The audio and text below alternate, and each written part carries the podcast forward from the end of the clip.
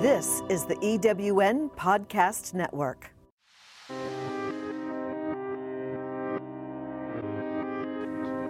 If you're someone that feels like you have a lot to say, but either you're afraid to say it or you just feel like you're not being heard, then meet Carrie MacArthur. Hi, I'm Carrie. If you have ever felt like you're invisible or that you want to be invisible, like you've lost touch with who you are, I just want you to know that I understand. I was there and I have spent the last six years of my life reconnecting to myself, my power, and my purpose. And now it is my passion to help you to dare to find your voice. So if you're ready, say I'm ready. I'm ready. Okay, hi everyone. I am um, so honored and privileged to be able to interview my friend Tracy O'Malley.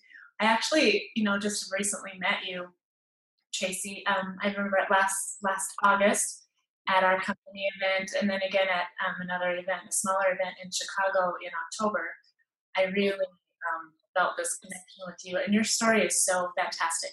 And where my my purpose, my tagline, I guess, is connecting women and connecting them to their power, their purpose, and their virtue. I really felt that you were the perfect person to interview for this because your story is so compelling. And I'll just say, from what I know, and you can fill in the blanks for what we're missing, but from what I've heard from you, you were really similar to me in the fact that you um, introverted, kind of preferred your isolation and really comfortable by yourself.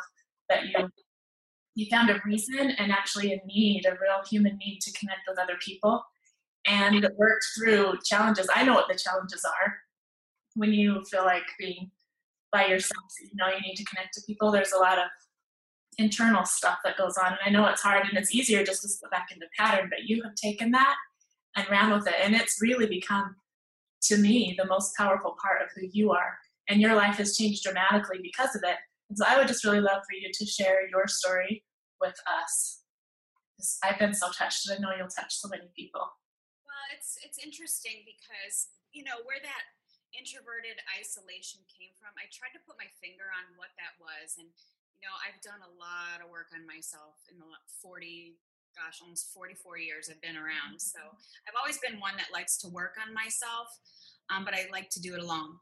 And, you know, I grew up in an alcoholic home, and I don't know if you're familiar with that kind of thing, but when you do, like, your trust issues go completely out the window because you never know what you're coming home to when you grow up that way. It could be a party, it could be, you know, plates being thrown, holes in the wall, you just never know. And so, I mean, if you can't trust what's happening under your own roof, it's really hard to trust anybody else. And so I think that's where my isolation came in and and where I like to keep to myself. I mean, when I'm around people, I do okay, but it's not my preference. This is before. And um, you know, over the years, I was overachiever, perfectionist, um, because that didn't make waves in my home. If you did everything right, there was no conflict. And I did at least my part um, to try and keep the conflict at bay. And, you know, that developed into um, eating disorders, alcohol problems. Um, I still was an overachiever. I still did really good at whatever I did, but there were these things that, you know, for a long time they were hidden um, even the alcohol was kind of, you know, touch and go. Not everybody kind of knew it was an issue until it became a huge issue at the end. And, you know, I moved through my life. I, I got married very young to get away from that life. I moved 3,000 miles away from Chicago to, to a different life. And, you know, I, I, I did what I thought I was supposed to do. I got married, had two kids back to back, which are they're amazing and I love them and and you know for about 6 or 7 years things were going great. And you know because I was so consumed with being a parent and a mom and I you know it was everything to me. And you know all the other things were at bay but slowly but surely I was becoming more numb um, disconnected.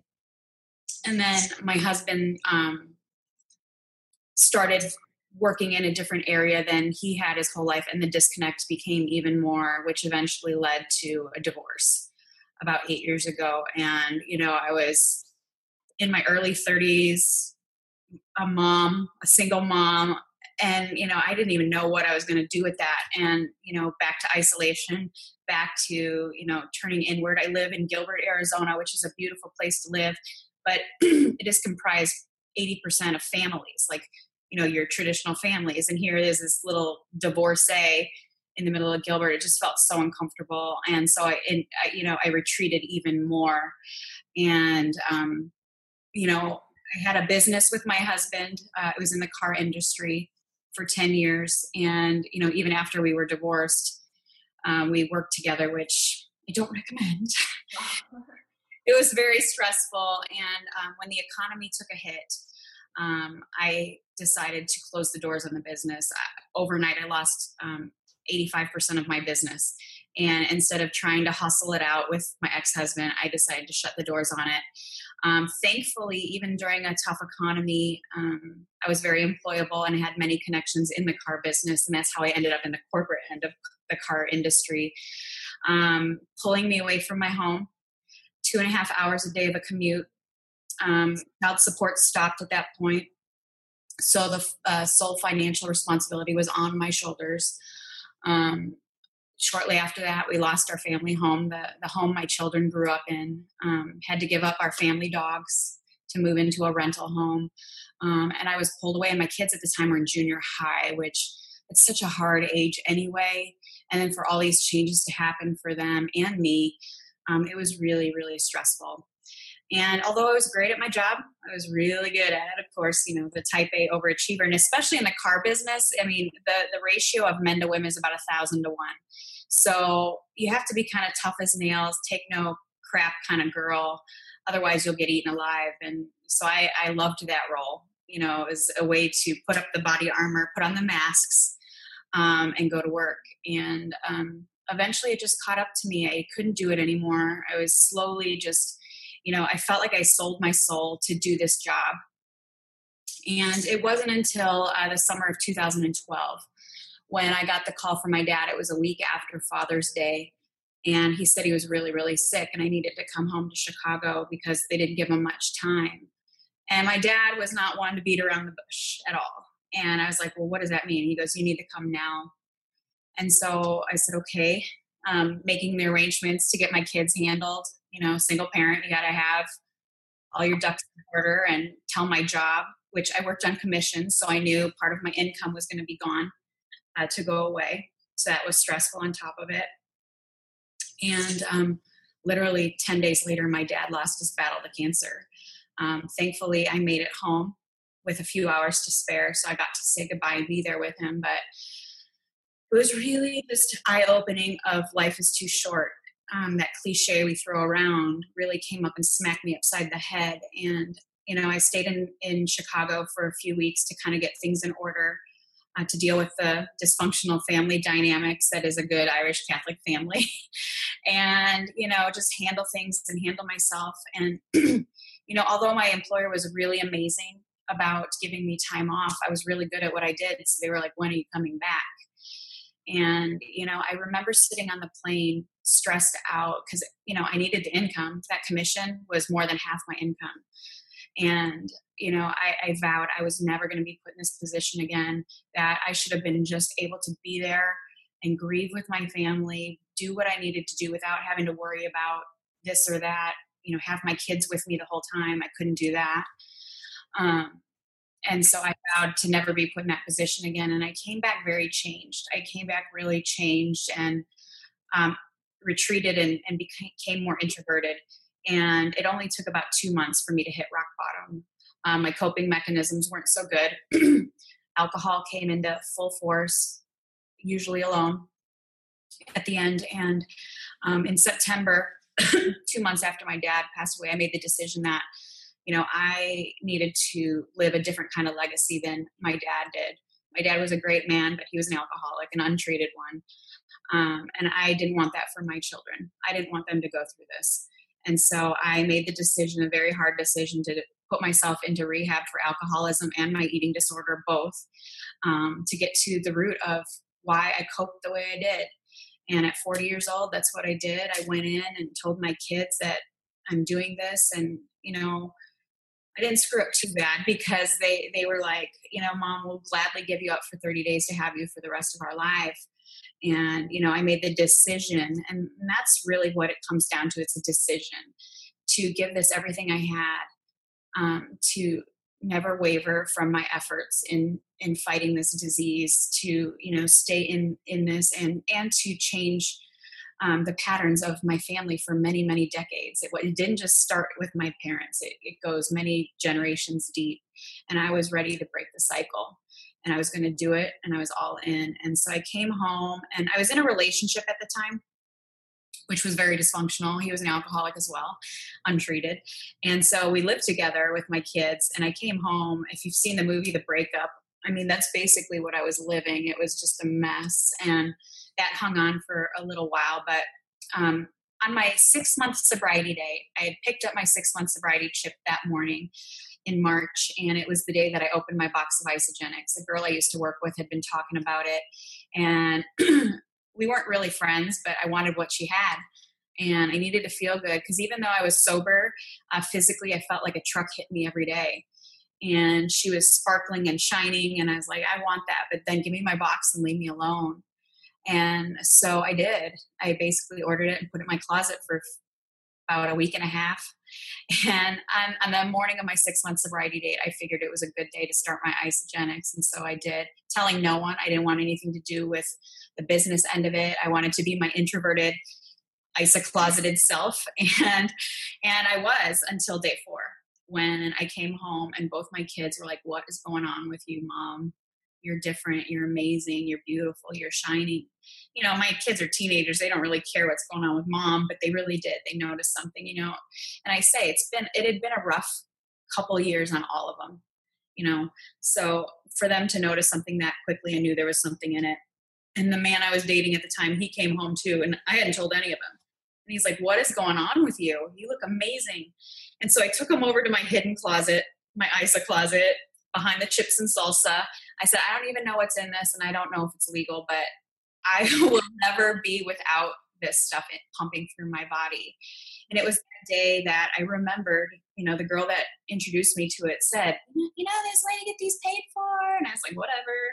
And so I really, I went to Google, looked up the company and saw what they stood for the integrity the family the, the values the freedom and all those resonated with me so deeply and I watched the compensation plan because I knew I was not going to shut up about this because of what had happened to me in four days. I had chased that feeling for 40 years and I got it that quickly. And so I knew I was going to share it with whoever would listen, whether they paid me or not. So why not figure out how I get paid to do it? And when I saw the compensation plan, I got it right away. I, it made sense to me. I'm a numbers person. I always have been. And it just, I was like, oh thank goodness because i didn't have a lot of friends. I cleaned out a lot of my social network. I, i'd pretty much taken my social network down to zero when i cleaned up my life because the people i was hanging around with weren't good for me. And i saw the way the compensation plan was set up and i could leverage the ones that i did know. It didn't just it didn't just depend on me enrolling people and getting people. It was whoever the people that i brought on brought along too and i liked that because I'm not a turn and burn kind of salesperson. I don't like to talk to people a ton. And, you know, the ones that I did talk to, they trusted me. So I didn't want to be that person either. Um, and I actually drew out U plus two, them plus two on day four in my kitchen in the back of my AA book to the boyfriend. I was like, Can you believe this? Can you believe this is possible? And he goes, That's awesome. I'm like, I'm doing it. I'm taking this all the way. And he's like, I believe you. And so that day, I also found out there was an event coming to Phoenix in about a month.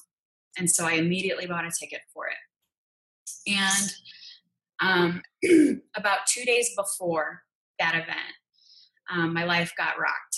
And you know, when we, we when we make positive changes in our lives, not everybody gets on board. You know, I changed the rules on the people in my life. You know, all of a sudden, this go with the flow, do whatever everybody else says to make everybody happy was fighting back, was taking charge of her life. And the people closest to me didn't like it, including one of my closest friends and the boyfriend. And on the same day, two days before that event, both of them walked out of my life. Um, I came home to all the family pictures off the wall. The dog was gone and he was gone. And I was devastated. I was devastated. I mean, we shared the bills, we shared our life, we shared dreams, and within a moment's notice, it was all gone. And the old me would have turned inward even more, would have coped the way that she used to cope. But without those old coping mechanisms, I needed to rely on God and rely on my faith. And I had faith that was bigger than any of my fears. And I was scared. I was really scared. My kids were looking at me like, oh no, is this all going to derail now? And I looked at them both and I said, Mom's got this. I'm going to be okay. We're going to be okay. God's got us. And so I marched my butt down to that event all by myself, cried the entire way down. I mean, I literally had makeup all over my face. And as I was sitting in the parking lot, you know, having, you know, because the negative chatter tried to get in my head a little bit like, really, Tracy, why don't you get a real job? How are you going to take care of your family? You suck. You know, all the things that we say to ourselves. And, you know, as I was sitting in the parking lot, that friend that walked out of my life sends this horrible text message to me telling me I'm a horrible mother. Who do I think I am? My kids should be ashamed that I'm their mom. Um, maybe I should rethink my recovery program because it's clearly not working for me. You know, all those awful things that really could have derailed me. And I just, you know, clicked delete and walked into the event by myself anyway. And I sat down and, you know, I hid off in a corner you know, because I didn't want to talk to anybody and I was a mess. And this lady came down and sat next to me and she introduced herself and it was Betsy Frame. And I said, I'm Tracy. She goes, Oh, I know who you are. And I was a little freaked out because I'm in an organization and, you know, as you know, and I didn't know this at the time, but now I know, you know, when you all of a sudden you see volume popping up in your your tree and, and things start happening, you, you try to find out where that's coming from and she knew it was coming from me. So she found me at that event and sat with me the entire time. And it was the first time I told my story to one person. You know, I couldn't believe I was telling it to a perfect stranger. And it felt so good. And I could see it move her. And I was like, okay, that felt good. That felt good. Because I never, I mean, I was raised in a way you keep your secrets in the home, you let nobody know what's going on in your home. And here I was at this event with a couple hundred people talking to strangers about my my story and it was just really different. But i had to do that in recovery. That's where i learned it. In recovery we we tell our truth. We live in truth. You know to thine own self be true is you know what i live by. And so here i was in this Isagenix event doing that very thing. And i was like holy moly this isn't the rooms of alcoholics anonymous but okay i'm going to do this anyway. And you know susan sly and lynn hagedorn and betsy and cindy hedges all spoke through me that day. And I knew I was leaving different and I was going to um, wear my heart on a sleeve, be as open and honest because my story isn't about me. And yes, you, you said you probably told your story a million times, and I do. And I'll keep telling if it keep telling it, it if it helps somebody because it isn't about me anymore. Um, I do heal a little bit more each time I tell it, so there I do get something out of it. So I'm always happy to share it. Um, but I know that for a long time, I felt like I was all alone and nobody could relate to me.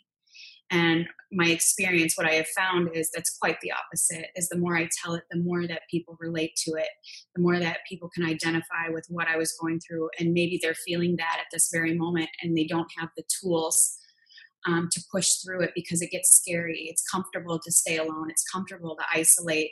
It's comfortable for nobody to hold you accountable because then you don't have to answer to anyone. And um, you know what I have found is is by telling my story and what I've done to power through that, even when I'm scared, because I'm still scared telling my story here. You know, who knows who this, you know, who's going to see this. Um, but I know it's going to help more people than it's going to ever hurt me. And, you know, I know God's got me. And if you know i'm i'm a deep believer in my faith and if if god is everything then what the heck is there to be afraid of? So you know i i will just continue to keep putting it out there and you know over the course of the last two and a half years you know i i cleaned house. My social network was zero when i started this and you know i needed to clear that out to make room for the beautiful souls that were going to enter and and all the friendships i've made and you know i never saw that coming. I just thought i was going to feel better I really did. I, that's all I started this for was to just physically feel better. And I, I, I received so much more. I have friends and friends that I call family, and, and my kids have role models, not just me, that they look up to, that they are a part of this culture too and and that transformation is just beautiful because my kids are now coping with things. They're now 19 and almost 18 and the way they cope with life situations because life is hard you know and, and i tell everybody i talk to you know life is like the ocean and there isn't an amount of money that can fix everything in the world. Um, it gives you freedom and choices yes. However you know life is like the ocean and there's a period of the ocean where it's so peaceful and calm it's the most serene place on earth. But the waves always come. They always do and sometimes they're bigger than others and sometimes they come and knock you on your rear end. And you know our job is just to learn how to surf a little bit better. So when the waves do come we can pop up on that board and just ride it out and ride it out instead of getting tossed under and, and you know pulled under the waves. And you know that's that's what I'm here to do is to teach people how to surf a little bit better. And, you know, even my own children are surfing like rock stars now. And, you know, they know the waves are coming, but they know that they can't control that. We can't control people, places, or things. We can only control our reactions to them. And there are sometimes we choose to not give anything any more power than it needs. And, you know, the old me is a fighter. I'm a hardcore, you know, type A red fireball that used to fight about everything. And now there are just some situations where, you know, the more you fight back, even if you're right, it just gives it more power. And I just choose not to let that kind of energy into my life. And and as a result, my life is so much less drama. Um, it's a little weird because I was surrounded by drama, and I know you've been part of the same programs I have as far as you know you attract whatever you are. And I was surrounded by drama all the time. And that's probably because I was the biggest drama queen on the planet. And it's ironic now. I mean, my life's pretty boring. It's quiet and, and, and I like it. And I want to keep it that way because maybe I'm quiet and boring. But yeah, that's that's really just what I've done. I mean, there's lots of things I've done along the way, but that's the nuts and bolts of it. Um, yeah. I have had like goosebumps the whole time talking, and I just like keep multiplying. Thank you so much for sharing that. So I just have one more question for you because um, I feel like sometimes we get so caught up in our story that we um, we feel like there's no way for us to like become something more or something better. So one of the the things you know besides the story you just shared was the story that you shared of how now you connect with people and you said i can look out into into this audience i think there were like 800 people there and the people that you knew that were your friends you said i know everything about them. Like i know what drives them and you were pointing out all different people and you were and you were mentioning that and so my question about that was like how did you get to that place? How did you get to where um, you were able to have that connection with people instead of um, reverting to, i know this is possible and i know you know that i'm changing but i'm not really sure how to connect to people. So this you know what do you know what i'm trying to ask you? Like what was it and it may have been a series of many things and it might be hard to explain but what is it that allowed you to not only have the desire to connect with people but actually the ability to do it? Does that make sense? Yeah absolutely. Uh, well it started in honestly in recovery. I mean when you walk into the rooms of a recovery program i mean all bets are off you're honest. And i mean some of the stuff i hear in there is like are you kidding me? I can't even believe that i'm hearing this. And and all of a sudden you realize that everybody in the world we're a lot more alike than we are different. And i became willing to expose myself. And i wanted to get to know people. I really did because there's so much you know i'm all about the masks you know you've heard me talk about that. And for 40 years i wore masks. You know if you wanted me to be the perfect wife i was that the perfect daughter the perfect employee the perfect mom. I could be anything you wanted me to be. And i got to the point where i didn't even know who i was and I know I wasn't alone. And so when I made the decision, and honestly, it is all a decision, you know, to be open and vulnerable. And, you know, part of getting to know people is letting them get to know you as well. And by me sharing my story, I noticed how quickly, and it freaked me out a little bit, how quickly people were connecting with me and, and wanting to like they would meet me even though they hadn't met me but they knew stuff about me they'd heard me speak and like they'd come up to me and within five seconds they're crying i'm like oh my gosh what is happening right now um, but i got that the trust was they trusted me immediately because i was so willing to go first and tell my story and be really exposed. I mean, the stuff I tell is is pretty vulnerable. You know, um, most people in recovery don't talk about it, and that you know I get it, but you know, thank goodness I have a platform where I can do that, and and it actually not only helps me but helps thousands of other people. But I noticed the trust was there right away with them, and so because they trusted me, I I wanted to hear their story and really care because, you know, for 40 years, like I said, I put band aids on every situation to try and feel better instead of getting to the real root of the issue. And although it worked for short periods of time, what I noticed was there was no um, um, longevity to anything I did. I mean, I'd be really good at stuff and then I'd bail. I'd be really good at something, I'd bail. I'd be really good in a relationship and I'd bail. And so I knew that getting to the root of things not only helped me, but would help anybody I talk to. So when I do truly want to connect with somebody because I want what's best for them, because I deeply care about people. And so I know getting to the root of their stuff and helping them work through that. And, and sometimes they're not even aware of what the heck they're saying. They're like, oh my gosh, I've never even thought of it that way. And I know that the, the chances of them having a healthy, healthier, um, more soul-filled life are greater if they get to the real issue. Yes, it's going to be messy and uncomfortable, but I promise them on the other side, there's this big, beautiful, bright light that you know you can lay your head down on the pillow knowing you are your true self, and that you know people were going to love you or not, and it's okay. You know, I'm not everybody's favorite person, and I'm totally okay with that because some people aren't comfortable with getting uncomfortable, and I get that. But whoever I'm talking to, no matter if it's a stranger or you know somebody I've met at an event or my own kids, they know that I'm digging deep because I love them and because I care so much about them. So my wanting to connect is because I care so much about people. Um, there were some great people in my early days of sobriety when I was terrified that that did that for me, that helped me really get to the root of things. And once you can clean up the wreckage of that past, you know, it doesn't mean it changes things. It doesn't mean that it's going to all of a sudden make your life that much better, but you're going to have a different set of clear eyes that you can look at a situation.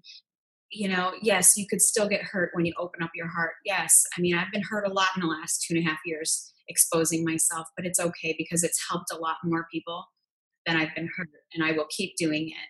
But it really is a decision. Um, to care deeply about people and do whatever you can to help them. And because I've walked this path already, I know that it works. And I know because they, they trust me, they're more willing to do it um, because I, I am doing it right along with them. It's not one of those things where, you know, people will do what you do, not what you say to do. And because I'm doing it every day, I work on me every day and I'm very open and honest about it. Um, they trust me and they're willing to do it too because they know that I'll be right there with them. Um, and, and so when you asked about getting to know people and the people in my team or even people not on my team, I know many people's reasons for why they they do what they do and and it truly is that connection. There's nothing better than looking somebody in the eyes and knowing um, what they want in life and because life again the waves are going to come. And when those waves come i can help them on that surfboard and be like remember when you said this is why you wanted to do this? Now let's hop on this board and just ride this wave out instead of you know getting sucked under. And they're like okay okay i can push through. If you can do it i can do it. And and i will keep doing that because i do care about people because when you have people that are happy and want to serve others the world really is just a much more beautiful place. And and it's hard for negativity to be in that kind of area. Like i negative people have a hard time being around me because i will call them out. Um, even at that event in chicago there was a girl sitting behind me and it was the moment when they were kind of going through the the script. And you know if somebody was off like even by a word you know it was like next. And the girl behind me was losing her her stuff because we weren't keeping her off the stage and she was being rude. And I literally turned around. I go, Are you kidding me right now? Like, are you listening to yourself? Like, you are being mean. And she was like taken back. And the old me would have just kind of tolerated that, pretended like she wasn't saying it. But I'm like, I don't want that kind of energy anywhere near me. and she was not happy with me. But you know, it's it's you know, this is these are my values. That is not nice, and no, no, we won't have that. And I did it with love. I wasn't like mean or anything, but um, but I never would have done that before. And I felt good about doing it because everybody around me was watching that and they were thinking what I was about, what I was about to say. And so again, leading by example, going first builds trust. And when you build trust with people, not only will they go to the ends of the earth for you, but with you. And I know I can use that in my life. And, you know, I've had to call in the troops when things were hard in my life. And, you know, like I shared this weekend, as a single parent, there are certain roles. I'm not a guy um, there are certain roles I can't fill the same way. I mean, I do my best and I do a really, really, really good job, but sometimes my son, especially, needs a man of faith to talk to. And thank goodness I have surrounded myself with an army of them. Um, and it's only because I was willing and I made the decision to open up my heart and get to know people. And I'm so grateful for that. It's worth every part of it, even the hard times. So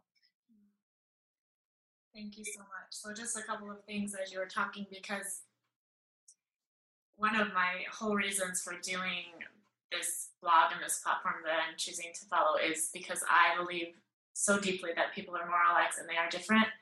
And I feel like there's a lot of people that don't realize that. I feel like there's a lot of people that feel alone because they think they're the only one. So that's kind of the the voice, the platform I'm trying to take, just with the travels I make and the people I meet and I knew that you were the perfect person to interview. So when you were talking, I was like, oh my goodness, that's exactly that. And then the decision, I'm all about decision. Um, once you decide something and you truly decide something, nothing is going to keep you from that. So that why and that I love this surfboard analogy, especially my husband Dave is a surfer. His um, his business is actually big waves, so um, it's a lot of fun. Yeah, and so I'm not a surfer, but the analogy still was perfect. I loved it and the ocean, all of that. Um, and the last thing that you said that really is something I'm in the process of learning.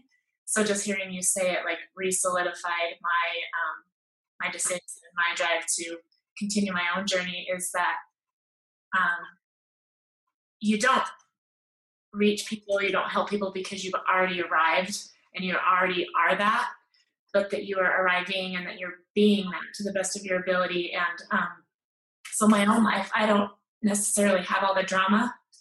And um, I've always felt like it's hard to reach people because I have had this perfect life, right?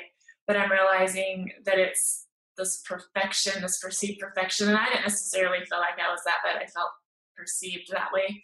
So it was like this wall, and people didn't want to connect to me because they felt maybe less than. So by me opening up and sharing my own journey, I'm finding connections with people that I didn't believe could be possible and could exist. And so just you solidified that for me. And I'm the only reason I'm saying that is because maybe there's someone on this other side, you know, where life seems it has the appearance of being everything but dramatic, you know. So um but there's always something on the inside and, and we need to open up and share that. So yeah, that was really powerful for me and hopefully for everyone that well, I don't even think hopefully for everyone that will be watching I know it's going to be powerful. So thank you so much. The, the last thing I want to say about that is, you know, for a long, long time, I felt alone. And quite honestly, I created that environment. I chose to be alone, I chose to isolate. And I want anybody out there that feels really alone know it's a choice because we have a beautiful community that is more than willing to love the heck out of you. Um, don't make the choice to stay isolated because isolation is the thief of joy. Um, we were put on this earth to connect with each other and to love each other. That is what we're truly here for. So make the choice to get out of your comfort zone, reach out, ask for help. That was so hard for me. It's still hard for me um, because I was also perceived as having everything together. And I was always taught that asking for help was weakness. And it's quite op- it's quite opposite. That that's strength. Knowing when you need help or or backup or or just anything is a strength. And, you know, we always do better as a team. We really, really do in any part of your life, you know, in parenting and, you know, career wise, anything, faith, whatever. An army is way better than going solo. So um, know that you have a choice and, and we have anybody. I know Carrie and myself, if you ever need a friend, we're here. So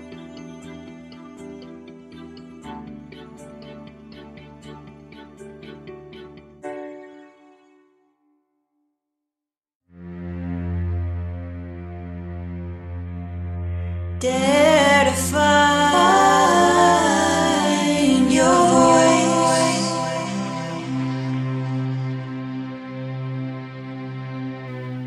Do you feel like you're drowning in administrivia? Do you have a podcast you would like transcribed to repurpose as a blog or even a best selling book? Rhonda's Virtual Office is the answer to the freedom you crave so you can get busy doing what you love. Let Rhonda's Virtual Office give you the relief you need. Visit rhondasvirtualoffice.com and get some peace of mind today. Rhonda's Virtual Office is the go to transcription service for EWN Podcast Network.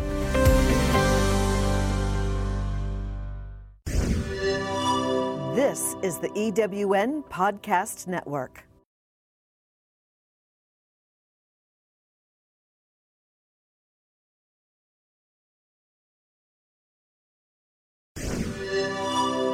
This is the EWN Podcast Network.